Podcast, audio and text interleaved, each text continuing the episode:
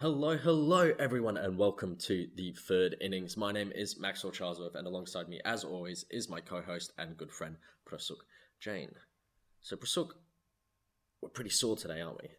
Definitely. S- second net session of the year. Yep.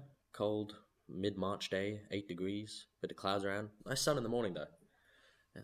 Sun in the morning, yeah, I was looking forward to it, and then once we reached there, it was all clouds. Mm.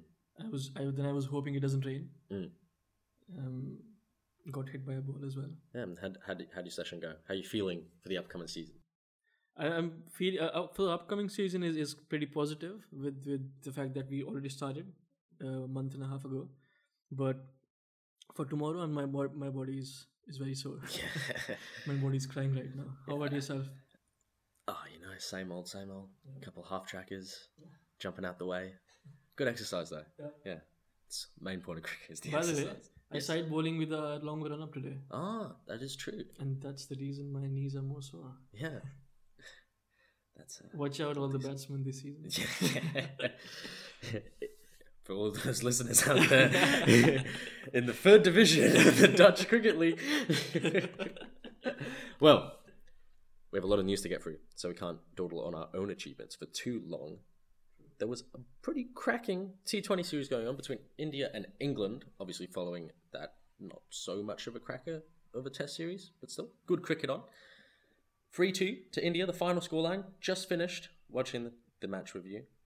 Can you tell me maybe what was one of your favourite moments from the series? It has to be Sky. It has to be Sky's first ball in international cricket, hitting it in the sky, uh, ramping sl- slash pulling Jofra Archer 145 kilometers per hour for a six behind square. That's unreal. Yeah, one of those calypso pulls. Just first ball. Just, if you, dear listener, close your eyes and imagine this.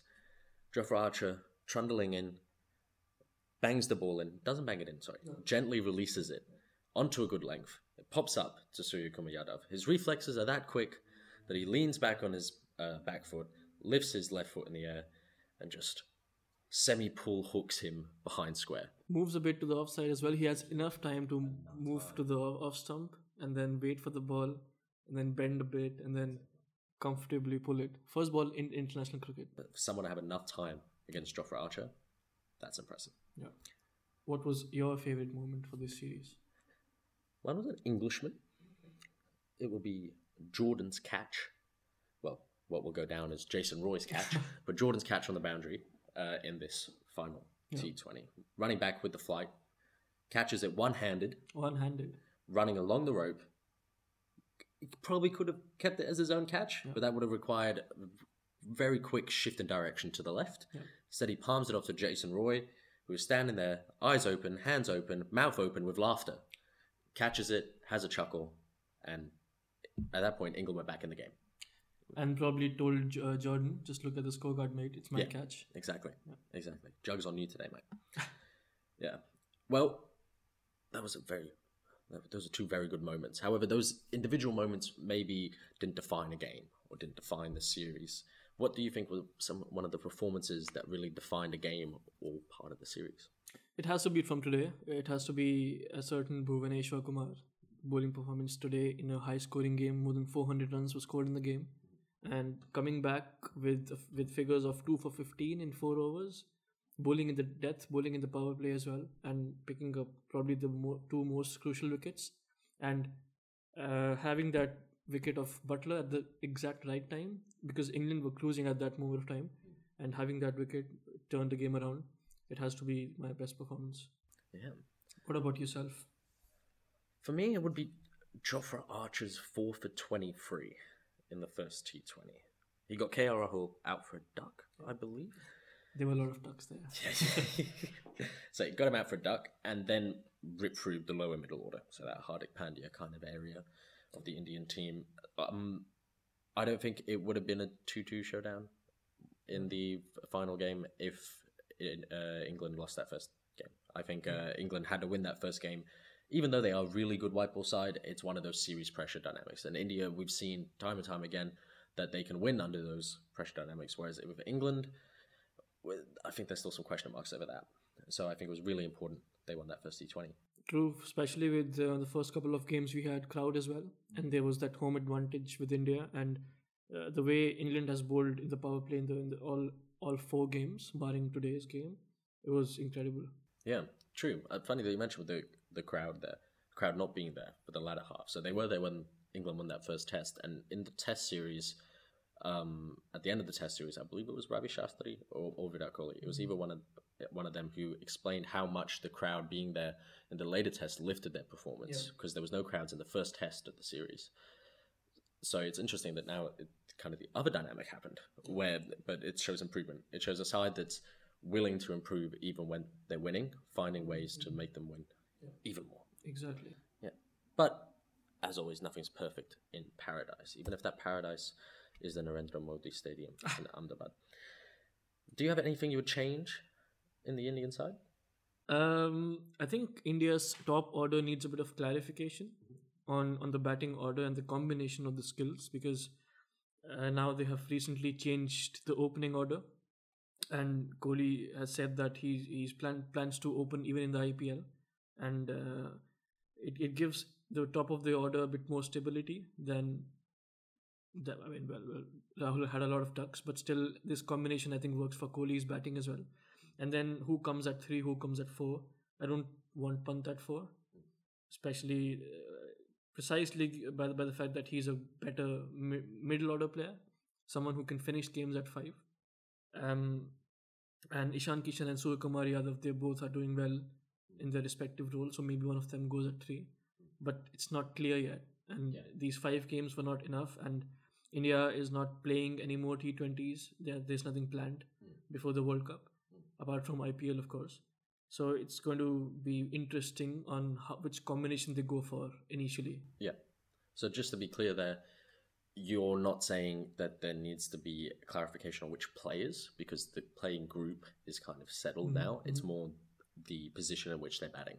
Yeah, if Rahul doesn't open, I, I don't see Rahul making the side. And if Kohli opens and uh, there's no changing Rohit Sharma with the current form he is in and with what he has done in the past. So, in terms of the playing 11, I think it's pretty solid. I think they have they're going to have 13 or 14 players fixed, out of which they'll play the best 11 based on the day, the pitch conditions. Is it a day night game? Is it a day game? Depending on all those things. It's more the order, and with it's mostly the top order because middle order is sorted with Hardik Pandya and one another all rounder coming in later. It's more the top four which might shuffle a bit. Would you change anything? Well, on the Indian front, no. So I think, but by the last T20 and with the inclusion of Jadeja back from uh, injury, I think India will be one of the favourites coming into the World Cup coming up this year. Like you said, Virat Kohli opening makes the most sense not only in his game plan but for the team mm. sake. You can't really leave Virat Kohli out, but what you can do is. Well, you don't want to accommodate the team around a player, but when that player is Virat Kohli, there's a bit of room to move, you know? And opening versus batting at number three in a lot of situations in T20 cricket isn't actually that different. One could say pretty much Dawid Malan came out to open today because the score was none, none for you know. So oftentimes you might be none for one of two balls, and then there's no difference, you know. So Virat Kohli has shown today as well that it's not just an experiment; he can do it. We've seen that a lot in the Test cricket as well. Pujara opens the batting for India pretty much, hmm. especially when Shaw is playing. Yeah, yeah. Or Agarwal, or recently a little bit of Gill, little bit of Gill as little well, bit of Gill. yeah. Or Rohit Sharma. not too much Gill. Hmm. Another place where there's not too much Gill is in New Zealand because they don't have any players named Gill. they do have is a game against Bangladesh. It was an ODI game, happened overnight. Bangladesh uh, skittled cheaply. Perhaps you could tell a little, a little bit more about the numbers. Well, the pick of the bowlers were uh, was Boult. He picked up four for twenty seven of eight point five overs. Although it's Bangladesh, but it's still four wickets. Uh, there, there were there were players who didn't pick up any wicket, for like Kyle Jamieson. How much did he get sold for in IPL? Uh, 28 and a half million Ah, Serbian dinars. No, I think it's 2 million US dollars, something like that, around the mark. interesting. Um, they were chasing hundred and thirty two, and out of which Henry Nicholls made a forty nine not out. Too bad he couldn't get his fifty, but New Zealand won It's a by team game. it's a team game. It is a team Maybe he did on Virat purpose. Kohli. Yeah, true. He Yeah. he is opening the batting for the team. Yes, for the team, as he said. it's the best for the team if I open the batting. Yes, sure. But New Zealand won by eight wickets. And what do you think about about Bangladesh playing one day internationals? well, you know, Bangladesh are always going to play one day internationals. You know, I, well, that might not strictly be true. Uh, they could drop off completely and lose their one day status, but that's, I don't think that's going to happen. What I do find perplexing a little bit is their ranking of seventh in ODIs uh, for the, in the ICC ODI ranking. So they're just below Pakistan at six, but they are ab- above Sri Lanka and the West Indies. First of all, Sri Lanka is above the West Indies, which I also find shocking, Yeah, and I think yeah. this recent series has shown that that's simply not true. Um, but also, these are the ICC rankings. True. They have Dawid Malan as the number one T20 batter in the world, so there's always a hit or miss kind of aspect Mm. to it. But yeah, they're not the seventh best team in the world. They would be ninth or maybe even tenth with Mm. how Afghanistan is trekking, who are currently sitting there. Speaking of Afghanistan, they had some T20s following their test series against Zimbabwe Yeah. in the UAE. Once again, give us a little rundown of what happened in the series so far. Um, Rahmanullah Gurbaz, who averaged 38 with a strike rate of 154, was was a standout batsman for Afghanistan. He had a highest score of 87 in the first T20, and for Zimbabwe, it's it was Ryan Burl, who averaged 40 with a strike rate of a handy 120, with a highest score of 40 as well. And he was uh, pretty handy with the with the, with the ball as well. He picked up two wickets at 21.5 with an economy of 6.14 he bowled seven overs and uh, being being a 26 year old and playing less than 30 games in all formats i think i think he has a lot of lot in the future Yeah, one of the, well, not perhaps least inexperienced players in the Zimbabwe side, but definitely one of the lesser experienced players. And as you are, I'm excited to see his progression in the future. So, Afghanistan clean swept that series 3 0 against Zimbabwe. To me, Zimbabwe seem to have gone slightly backwards since the ODI series against Pakistan in late 2020. So that was in that October, November kind of time. And I was getting really excited about the Zimbabwe team, especially in that last, I believe it was the last ODI. Uh, it went down to a super over and they won off the super over. That was an incredible game. I was listening to it while I was at work. It was, I, I thought, wow, Zimbabwe coming back. Yeah. But then my hopes have been shattered here in this Afghanistan Zimbabwe Sunshine Abu Dhabi T20 competition. I believe that that's the official name for it. To me, it seems Zimbabwe. The longer the format, the longer the format is, the more competitive they are. And although the results didn't show it in the recent Test series, they were they fought hard against Afghanistan. And mm-hmm. Afghanistan and the UAE, while it's not their home conditions, those tracks I believe would be more spin conducive than definitely Zimbabwe and Afghanistan for the second test had Rashid Khan, who went on to take 10 plus wickets, I believe, for the match. And they have a couple nifty spinners as well. They're not, like I said, I believe in the previous show, they're not using their just their T20 bowlers. They're using people who are also good first class bowlers. So that's why you don't see a Mujeeb, Mujeeb Ur Rahman in the team. But yeah, uh, but talking about um, Rashid Khan, Mhm. I think he broke a, broke the record for bowling the most number of overs in a Test match. mm, I believe The so. previous record was held by Shane Warne, I believe, Something like that. Yeah. and I think he bowled more than 100 overs in this Test match. Yeah, the wow. last Test match. In the second innings, he bowled more than 60 overs, Hmm. and that's crazy. That- Can that you imagine doing that? Even as a spinner? As a pacer? No. No. No, and myself as a spinner neither. Although it feels like that in the net sometimes. At least that's where my shoulders feel. Well, we talked about the Indian men team, and now it's time to talk about the Indian women's team, who are currently hosting South Africa. They hosted them in an ODI series, and they're currently hosting them in a T20 series. Can you tell us a bit about the recently concluded ODI series? Well, the host wouldn't be very happy about the result. They lost 4 1 against South Africa in the ODIs. Although there were some tight games, but still, South Africa, I think this is the best South African team they've ever had, and they're very confident as well. And um, they did, they played very well. Uh, and then now we have the T20 series going on, out of which uh, South Africa women already first uh, won the first game, uh, which was uh, which happened today.